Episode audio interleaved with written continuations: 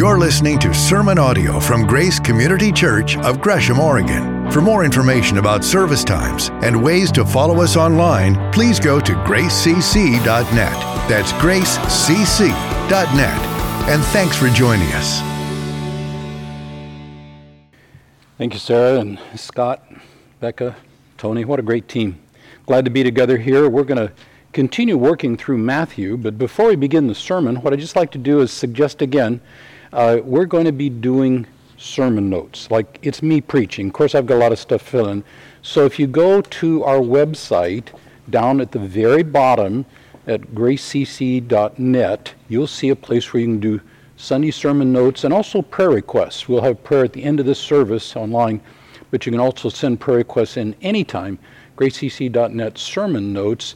And if you're on the app, it'll look more like this. Sermon notes are there, and you can get them on your device and prayer requests down there. Please ignore the picture of me. I'm, I'm not trying to advertise myself. I don't have anything to do with this. And we're going to be doing communion. So if you want to get some elements now, some juice or wine, bread of some sort, uh, whatever you've got to celebrate communion together here at the end of the sermon, we'll do that together.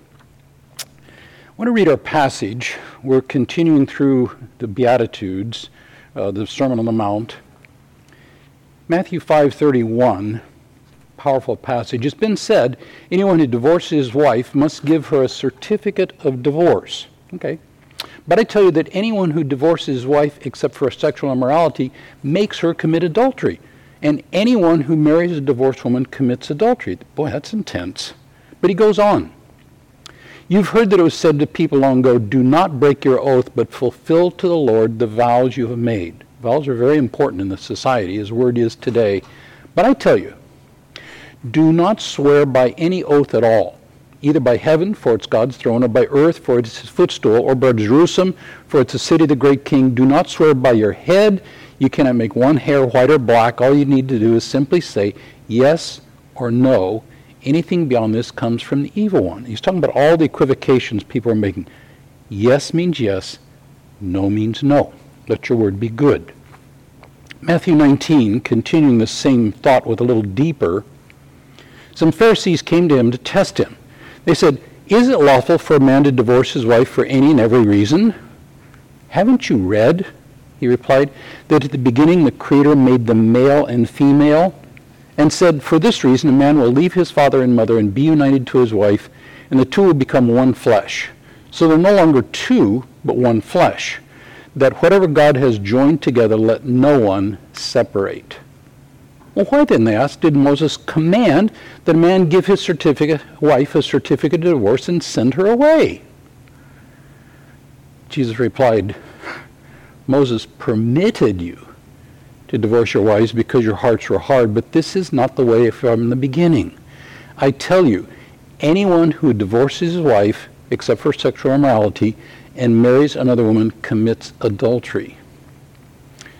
Sermon on the Mount is such a powerful passage, and as we look at this together, what I want to think about here is well, let me just tell you a story. It, it, it I'm elaborating details a bit, but it's basically true. Uh, Michael and Val moved up here from Southern California, and Michael is now manager uh, of a sales organization. And uh, let's just say that Michael has his first meeting with his people he's managing tomorrow. And as he begins it, you know, the backstory here is Michael and his boss do not get along. They have not gotten along in California, and they don't get along up here. But there it is. You work with who you got. So let's say that tomorrow they're on their Zoom meeting, and they've got people from all over Oregon, so Portland area, Eugene, Medford, Prineville, La Grande, Hermiston, Coos Bay, and you recognize a lot of different cultures, a lot of different cultures represented there. And let's say the boss is introducing, hey, this is Michael, he's our new manager, I want you to meet him. And by the way, Michael, what do you think about uh, Donald Trump? What's Michael feeling at that point? I just got shot. Because whatever I say is going to offend some of the people I'm trying to develop a relationship. And he's going to, I don't know what, I mean, what would the story be in your life? Where you just got shot by your manager. You just got shot by the guy you're responding to. He takes this out on you and puts you up and just lays you out in front of everybody. Hey, Michael, seemingly innocent question. What do you think about Donald Trump? He's got the virus now, you know. well, let's hope that doesn't happen, but it sure happened to Jesus. That's exactly what happened to Jesus. The Pharisees came to him in front of a group of people, and they brought their internal dispute to him. And they set him up because whatever he said, he's going to give major offense to people who are his followers or people he wants to be his followers.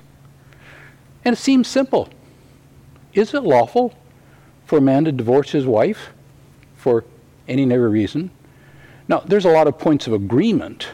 They all agreed that uh, sexual immorality, adultery, breaks a marriage. They all agreed on that. But this goes beyond that because the debate here is yeah, we know sexual immorality breaks it, we know that adultery breaks it, but is it beyond that?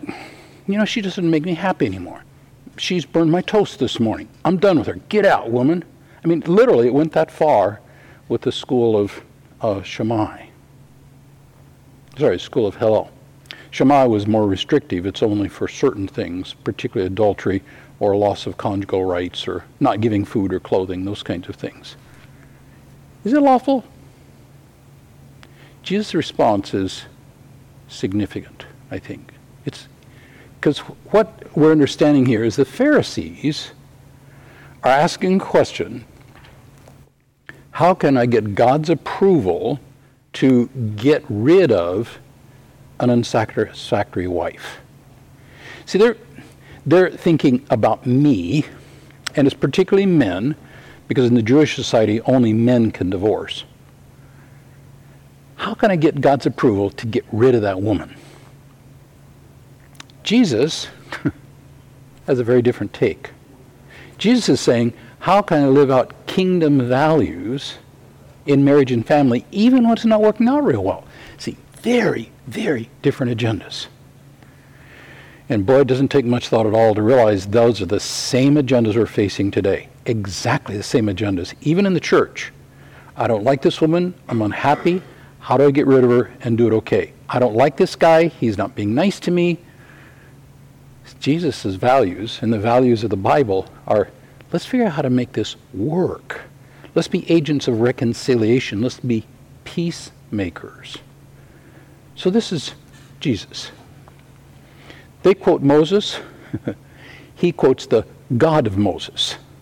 Haven't you read the beginning? The Creator made them male and female, quoting Genesis chapter 1. Have you read that? I mean, they've memorized it. And for this reason, a man will leave his father and mother and be united to his wife, and the two will become one flesh. Now, that's Genesis 2, but there's one word that's added here. That's not in any Hebrew text. Although it was understood Jesus specifies, and that extra word is the word two.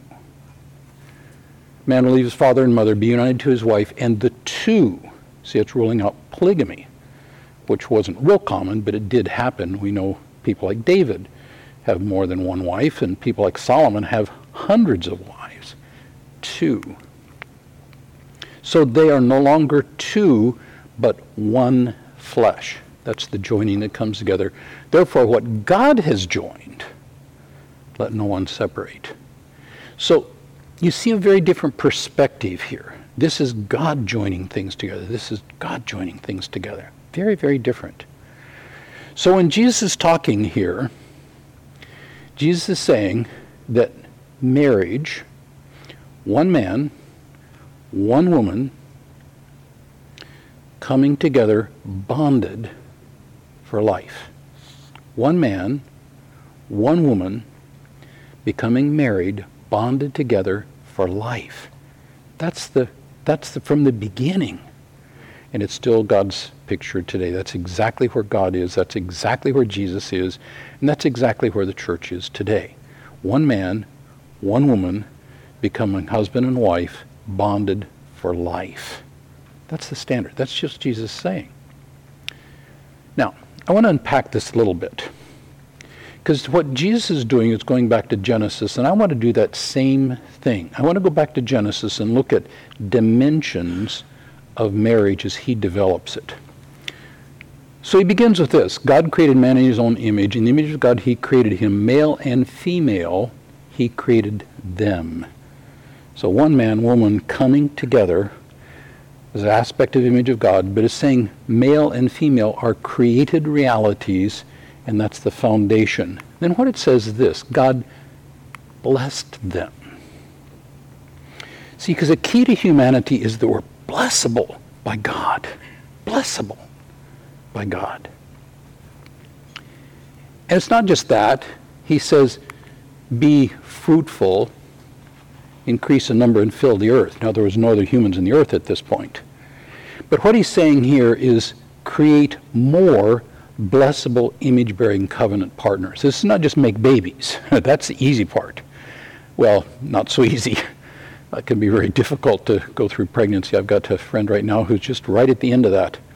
And she is very, very, very eager to be rid of that. Well, not be rid of, but get that little kid outside. See, there's a mission here. You begin with a great family. Marriage is about family. Not all children will not children will not come to all marriages, but that's the expectation, is the two come together for children. Some people can have children, so they do adopted kids or foster kids or different ways to do things, but it's normal that man woman becomes family together. Then he gives them a mission. Rule over the fish of the sea, the birds of the sky, every living creature that moves on the ground. And beyond that is create communities that are characterized by blessable image bearing covenant partners who are living together in generosity and beauty and goodness and faithfulness and integrity and justice and those kinds of things. So you're creating communities. There's a mission. And marriage is missional. This is not just coming together for fulfillment, though that's a piece of it. It's coming together in a mission. A husband and wife coming together have a mission to live out the beauty and the glory of God as they go from this foundation to reach out to their neighbors and illustrate how God works with with him the three persons of the Trinity. To illustrate how Jesus works with the church is a part of that. Genesis chapter 2. The Lord God said, It's not good for the man to be alone. Now, it's not just because he can't find his socks, so there's some truth to that. Uh, it's not good for man to be alone because they can't fulfill a mission. So he will make a helper and that word helper doesn't mean somebody to get me some coffee in the morning. A helper is someone is one who does for us what we cannot do for ourselves. The most common helper in scripture of course is God. So this one who does for us what we cannot do for us, that helper is suitable, NIV says. It's a crazy word. It literally means according to the opposite of him. Weird well, you don't ever translate something like that, but that's what it literally means. So what we usually do is translate it as corresponding to or complementary. Man and woman are both human, but they're different. And that's that partnership of coming together, and that's the great partnership. Now, I, I like partnership in marriage, but actually the word I like better is friendship. It's more than just a partnership. I mean, that, that's true. It's a friendship, and it's more than a friendship, it's a bonding of a marriage, but friendship is a key piece of that. And he goes on. The Lord God made a woman from the part he had taken out of the man and brought her to the man. And the man said, Now this is bone of my bone, flesh of my flesh. She should be called woman because she's taken out of man. And I, I, I think he's like singing a song. It's poetry in, in the Bible. I think he's singing a song of delight at what God has brought to him and what they're going to do together because that's why when man leaves his father and mother and is united to his wife and they become one flesh. And that partnering together now becomes a coupling and it's full of passion, full of passion. The Bible pictures the sexual union as something of great delight but it's more than just the soulless, heartless physical action that's so common in our society today and was then too. It's a whole person, pleasurable, bonding experience where a husband and wife express, confirm, and deepen their marital relationship. And that's when it's so fulfilling, so fun. Great passion should be a part of the marriage. And that's God's design. But finally, they become one flesh, he says, they cleave to. I mean, that's the King James phrase. They hold fast to his wife. Different way of saying this. Uh, this word here, clings to his wife. I'm trying to get the picture of what this is because marriage is more than just a fun time together. It's a, it's a bonding to. All these different ways to translate that word there. Adam and his wife were both naked and they felt no shame. I look at that and that's that the great bonding that happens. And I love that last phrase. They're both naked, meaning completely vulnerable, and felt no shame. Sharon, I just spent two and a half days at the coast uh, celebrating 52 and a half years of marriage. And I just, as I was thinking about this sermon, of course, and I think, you know, she and I can be together naked, physically, vulnerable, emotionally, and even the shameful things we don't have to be ashamed of because we know that deep bonding is there. It's a beautiful thing. That's what a marriage should be. That's what a marriage is designed by God to be. Now, it doesn't always get there, but that's the goal of a marriage. That's the design of a marriage. Jesus says that. What God has joined together, let no one separate. It's not just a physical thing. It's not just a covenantal thing. It's not just a legal thing. It's not just a personal thing. God is involved in this as well. Well, they come back. Okay, well, Jesus, why, why, why did Moses command that a man give his wife a certificate of divorce and send her away? And what he's thinking about there is now they agree that sexual adultery ruins a marriage. They agree on that. They agree on that. Everybody in that age agreed that if a husband refuses to give his wife food or clothing or conjugal rights, Exodus 21, or commits adultery on her, that that's cause for divorce. They all agree on that. The disagreement is does there other things. If she isn't as attractive anymore, if she doesn't please me, if she burns my supper, if she makes foods I don't like, if she doesn't serve me as I want to be served. See, that was what it was. And frankly, the marriage customs in the majority Jewish world were very similar to today. If I don't like you, get out, or I'll get out. The question was that. And, well, if she, if we commit adultery, commanded to get away. That's caught in Deuteronomy 24. They're quoting Moses. He's quoting God of Moses. Moses didn't command you, Jesus says. Moses permitted. Very different. Very different. Because the Pharisee understood if she doesn't please me, I've commanded to get rid of her because God doesn't want me to be unhappy. Jesus said, no, no, no. Moses permitted that because your hearts are hard. I tell you, anyone who divorces his wife, except for adultery, marries another woman, commits adultery. So Jesus is saying divorce is the product of sin. I hear people all the time say, well, there are biblical reasons that give an okay for divorce. And what I'd like to suggest to you is that biblically, Jesus makes it very clear that divorce is always the product of sin. That doesn't mean that both people sin necessarily. Typically, it takes two to make it come apart, but not always. I've got a situation I'm working with right now where the man just, I, I just, I don't want her anymore and he just studied how to do adultery, actually looked up YouTube videos on how to flirt, and left his wife. And it's she's probably as innocent as any human being can be. So it can be one-sided, but still, it's the product of sin. It's the product of sin. And that sin is the sort of thing that kills a marriage. Now, there are lots of sins that make marriage hard, but it's sins that kill a marriage is what Jesus is talking about here. Well, let's look at them. Moses permitted you to divorce your wives because your hearts were hard. Now understand what he's saying here. Hardness of heart is like Pharaoh, who even though God gave him all kinds of good reasons to let the people go and do the worship festival three days out in the desert, his hard heart said, no way.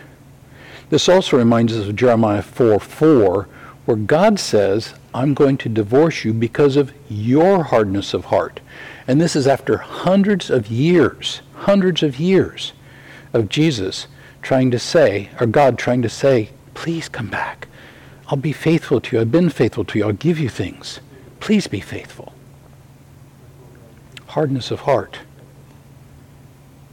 Not a good thing. It's sin. So that's the first thing. Hardness of heart can kill a marriage. Now that covers a lot. But it's not just a I'm unhappy. It's a hardness of heart that makes you say no to God, even though he's being miraculously powerful to you as he was with, with Pharaoh. Doesn't stop there, though. Your hearts are hard. Anyone divorces his wife except for sexual immorality. Now, I want to note something here, because the word that's used here in Greek is the word porneia. Porneia, of course, is where we get our word pornography. And porneia is more than adultery, which you see in the next line. The next line, and the word there of adultery is the, Hebrew, the Greek word moikeia. They're two different things. Moikeia is sexual intercourse with a woman other than your wife, or husband other than your husband, with a man other than your husband. Porneia is broader than that as we look at it. So a second thing that kills a marriage is porneia, which would be sexual uncleanness. It'd be sexual activity outside of marriage. And we saw Jay just a couple of weeks ago as he talked from the platform here. And he noted Jesus' statement that adultery, in the sense of sexual intercourse with somebody else other than your spouse, that's clearly wrong. But what he says is there's, a, there's an adultery of your imagination there's an adultery of your longing, where you start fantasizing and longing after another person, and that can kill a marriage too, is what he's saying here. It's not just the physical act of intercourse with a person other than your spouse. Sexual uncleanness can kill a marriage. Now, it doesn't have to, of course, but it can kill a marriage if it's combined with a hardness of heart. Paul has a little different perspective. There's a lot to say in this passage, but to the rest of you I say this. If any brother has a wife who is not a believer and she's willing to live with him, he must not divorce her. If a woman has a husband who's not a believer and he's willing to live with her, he must not, she must not divorce him. Stay together, he's saying. But if the unbeliever leaves, let it be so.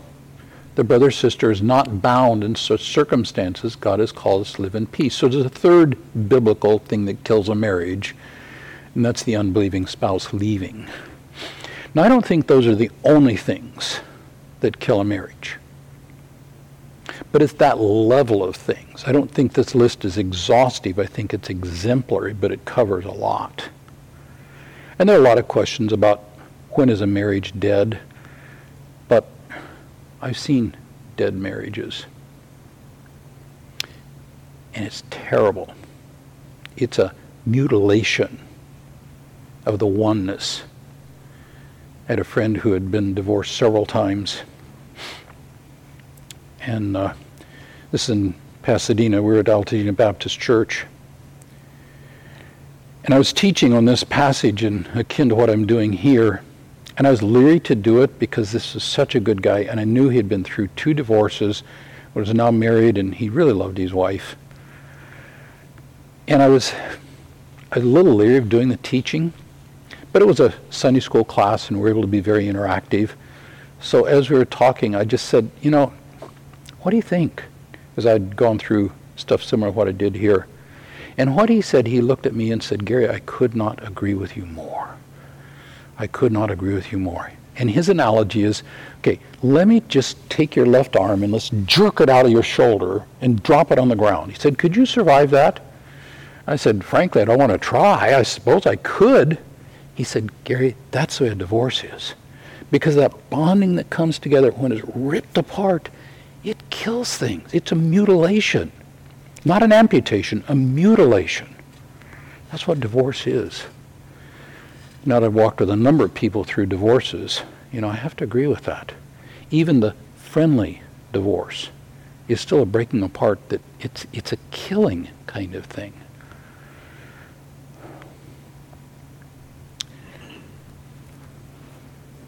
Divorce is the legal recognition that a marriage is dead. I mean, you have to go through a process. Uh, divorce is actually a difficult thing to do. Uh, and going through that process is just horrible. In our system, the lawyers make a lot of money off divorces. Uh, but it's a legal recognition that the marriage is dead. Just like a wedding, one dimension of wedding is the legal recognition that a marriage has begun and it's consummated with the first uh, night together as husband and wife. So a wedding is a beautiful ceremony and it's a legal recognition that a marriage has begun. Divorce is an, it's not beautiful. It's not. But it's a legal recognition that the marriage is dead. And we have to understand that sin kills things and you can't live in a dead space. So there is a place for divorce, but it's always a product of sin. It's always a product of death. And the other reality is that, and this is a great reality, God can resurrect a broken marriage, God can resurrect a dead marriage. And that's what the heart of Jesus is to reconcile. I've had the good privilege on the pastoral side of my life to take some dead marriages, certainly some broken marriages. I'm just thinking one right now where both couples are saying, "I, we're done. This is a this is a cart race. This is a train wreck." They're talking about their marriage, and as we worked together and did some stuff together, and they're both still loved each other in a lot of ways. It wasn't dead; it was badly broken. And what I've seen is that marriage is back to a very good space. I just talked to them this week and uh, just seeing them laugh at each other and supporting each other. Now, there'll be more hard times ahead, but the truth is that God can resurrect a broken or even a dead marriage. But you got to let Him do it. It doesn't happen automatically. Just like marriage in the beginning doesn't happen automatically. What's this say? Husband, you must divorce her. Wife, you must not divorce him. You must not kick him out. 1 Corinthians 7. Matthew 19. What does Jesus say? Anyone who divorces his wife except for sexual immorality marries another woman commits adultery. Sin. Matthew 5. Anyone who divorces his wife except for immorality makes her commit adultery. You know, marriage, divorce, woman commits adultery. It's really clear here. And that echoes Malachi 2, which in the newer translations. In the older translations, I hate divorce, and that's really not the best translation, I think. For the man who does not love his wife but divorces her, says the Lord God of Israel, covers his garment with violence, says the Lord of hosts. This is poetry, and it's kind of hard to translate, but I think this is the point. The man who does not love his wife but divorces her is a man who proves he's unfaithful, and God is not going to honor that, is what he's saying. So the reality, any man who kicks out his wife commits sin. Now, Jesus is teaching in a Jewish context where only a man can commit divorce. Paul is speaking in a Roman context, Greco-Roman context, where divorce can happen from the woman's side too. So in our context, anyone who kicks out a spouse commits sin. Now there may be a sin before that, sexual immorality or hardness of heart, but it's always a product of sin. I want to note something else here.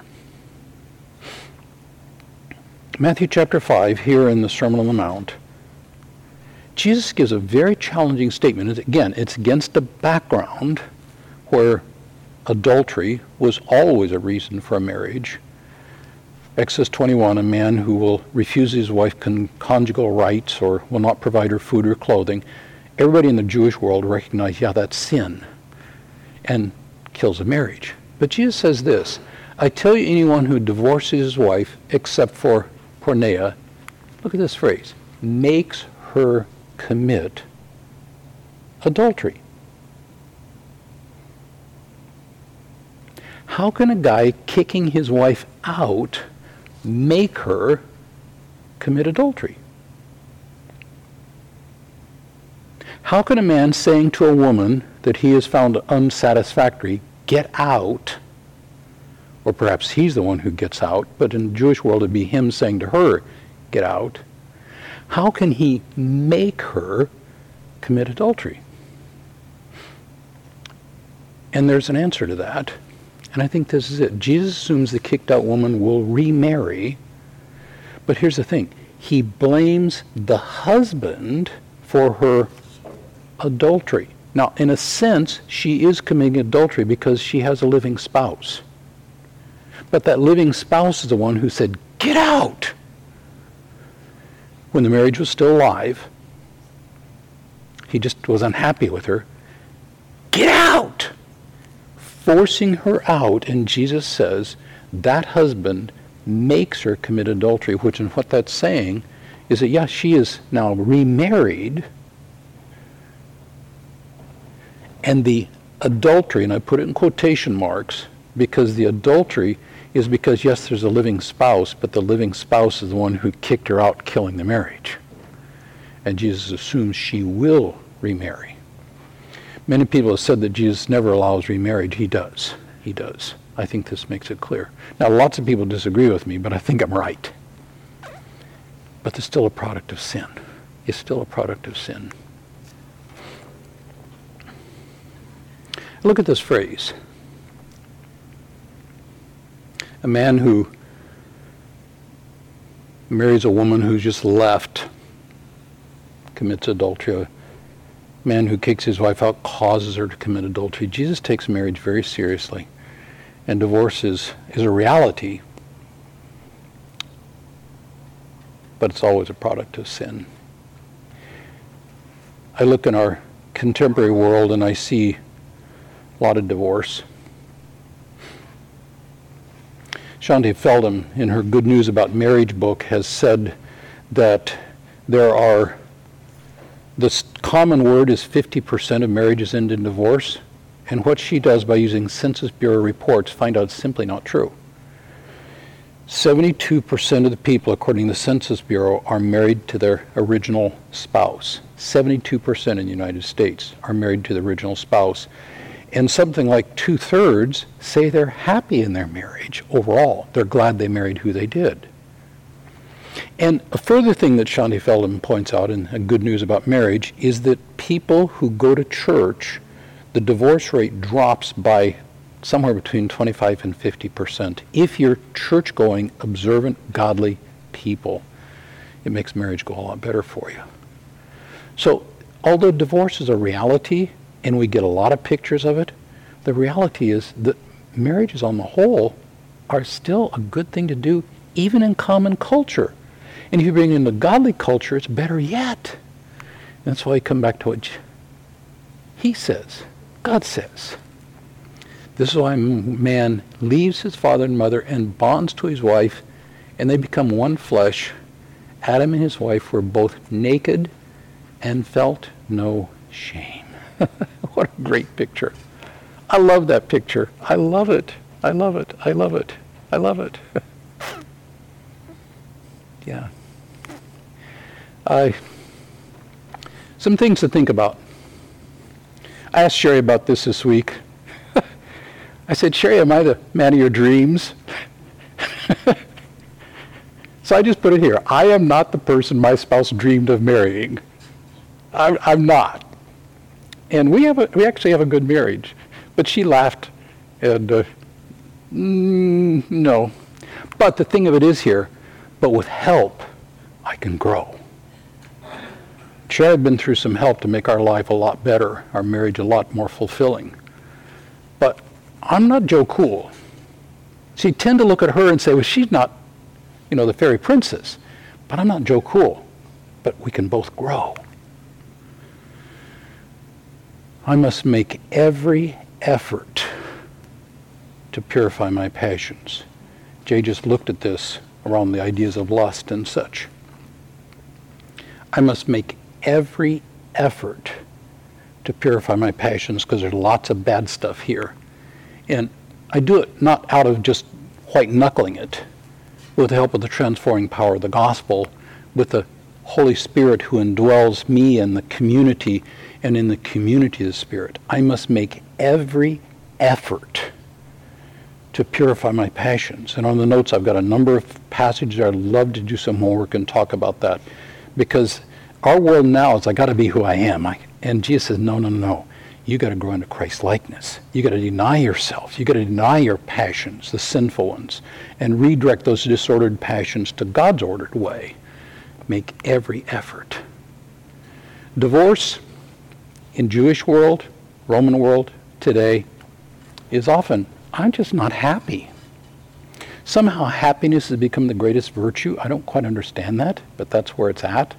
And if I'm not happy, there's got to be somebody else. And usually what happens is divorce happens because I'm going to someone who seems more likely to fulfill me.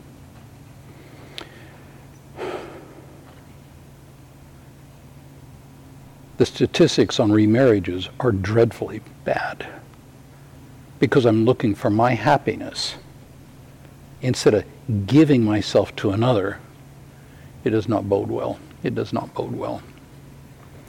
Worship team, you want to come up here because we're going to sing here in just a bit. I love this picture because this is a wedding I did just a couple weeks ago. This is Ainsley and Nikki and their wedding party, and this is up in Vancouver, and you could see it was a fun time. It was such a fun marriage, and the whole story behind that.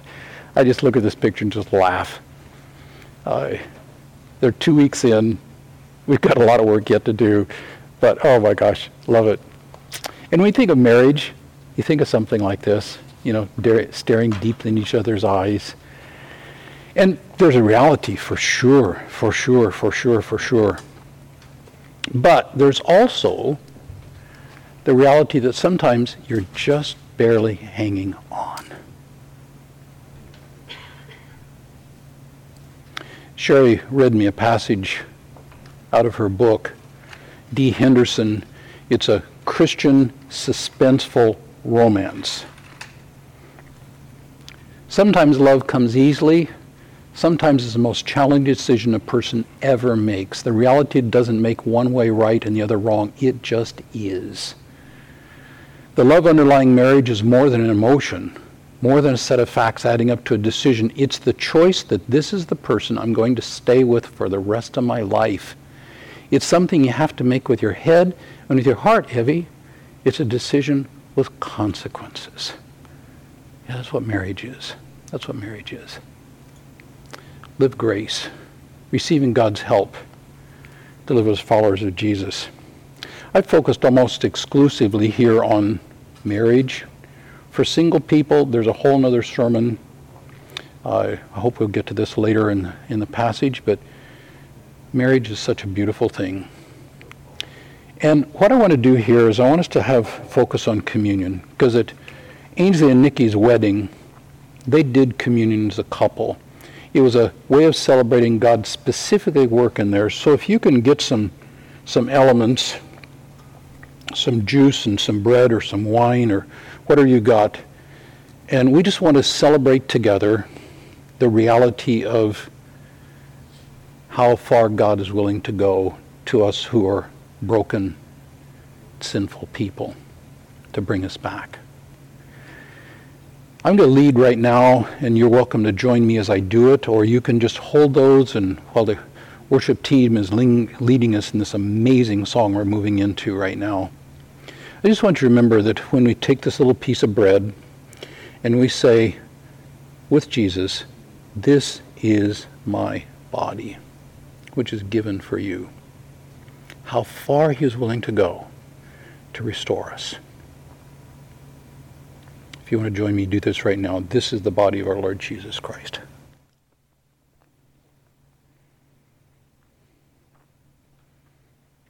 And he took that third cup in the Passover meal, the cup of redemption, bringing the people out of slavery into the freedom this cup is the blood of our Lord Jesus Christ, symbol of the Holy Spirit that makes us one. And if you want to follow with me now, remember, This is the cup of the new covenant in his blood.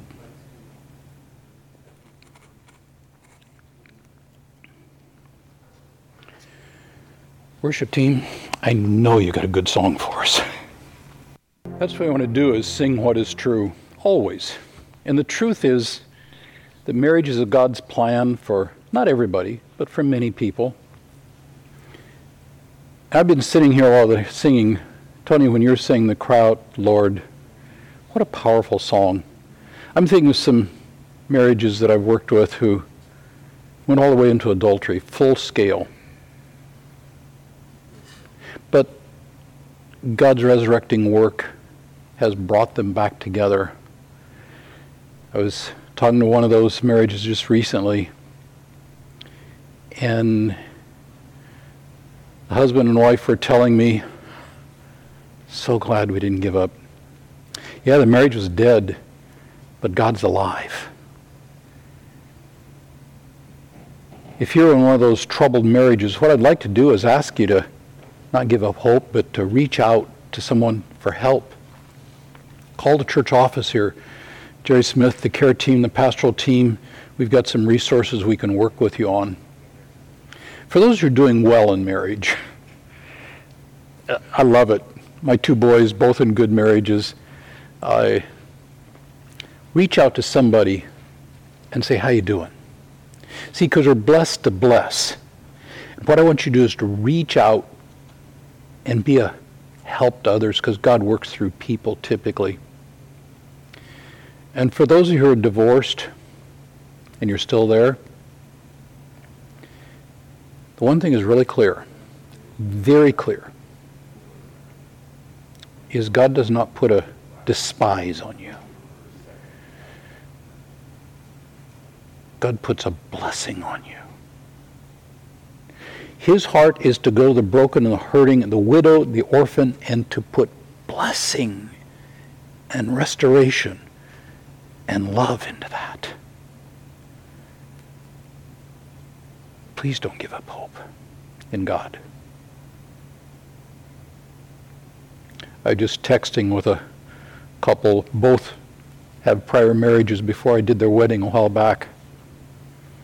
And uh, I have a picture on my phone. I keep it there because when we were doing premarital, there was a time when we played a song that was her favorite song. And he's been through a difficult session. And I watched her crawl up into his lap and him just hold her and hug her. And there, as I played the song on my computer there, and they just are sobbing together. There's hope and restoration, perhaps a remarriage the God of hope lives. Let's pray. Father, thank you for the truth of your life that brings hope to the hopeless, healing to the broken, beauty for ashes, laughter for mourning. I just think of those who are in the lament side now. Lord, let them cry out to you, as Tony sang. For all of us, we want to be a blessing to those around us who are hurting, tired, and encouragement to those who are doing well. We call that together. May our marriages and our lives always be testimony of your grace. We pray here at Grace Community Church in Jesus' name. Amen. Go change the world. Thank you for joining us for sermon audio from Grace Community Church here in Gresham, Oregon. For more information about service times and ways to follow us online, please go to gracecc.net. That's gracecc.net.